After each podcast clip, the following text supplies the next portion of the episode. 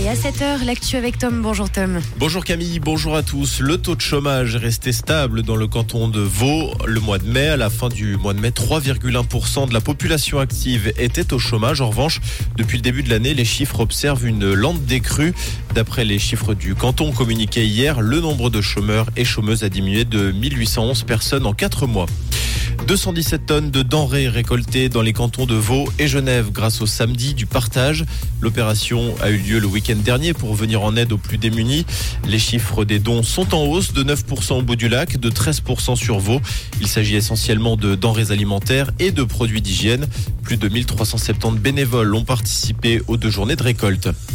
Le risque d'un éboulement de grande ampleur faiblit à Brienne, c'est un risque qui reste toutefois probable. C'est en substance ce qu'ont déclaré les autorités hier soir lors d'une séance d'information à la population. Hier, une cinquantaine d'habitants de la commune a pu revenir durant une heure et demie au village pour récupérer quelques affaires et des objets à valeur sentimentale. Pour rappel, le village de Brienz a été évacué et bouclé le 12 mai dernier à cause d'un risque d'éboulement de 2 millions de mètres cubes de roches. Les spécialistes ignorent toujours quand et de quelle manière cette masse de roches va se détacher. Au Canada, les incendies continuent de se propager dans le pays après les provinces d'Alberta et de la Nouvelle-Écosse. C'est au tour du Québec d'être touché. Plus de 150 feux sont actuellement actifs dans cette région, dont près d'une centaine est jugée hors de contrôle. Aucune pluie importante n'est prévue avant lundi soir.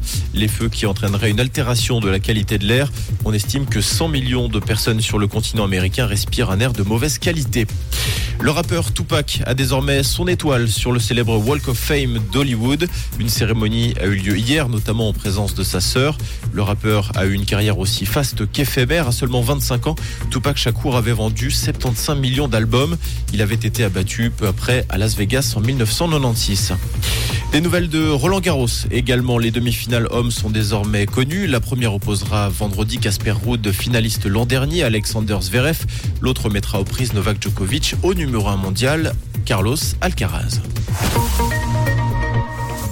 Et pour aujourd'hui, un ciel ensoleillé et dégagé avec quelques passages nuageux à prévoir. On a 12 degrés déjà à Balègue et à Jurion et 15 degrés au bord du lac à Saint-Sulpice et à Yon avec quelques averses orageuses possibles dans les Alpes vaudoises pour aujourd'hui. Et les températures restent toujours de saison. Une très belle fin de semaine à l'écoute de Rouge.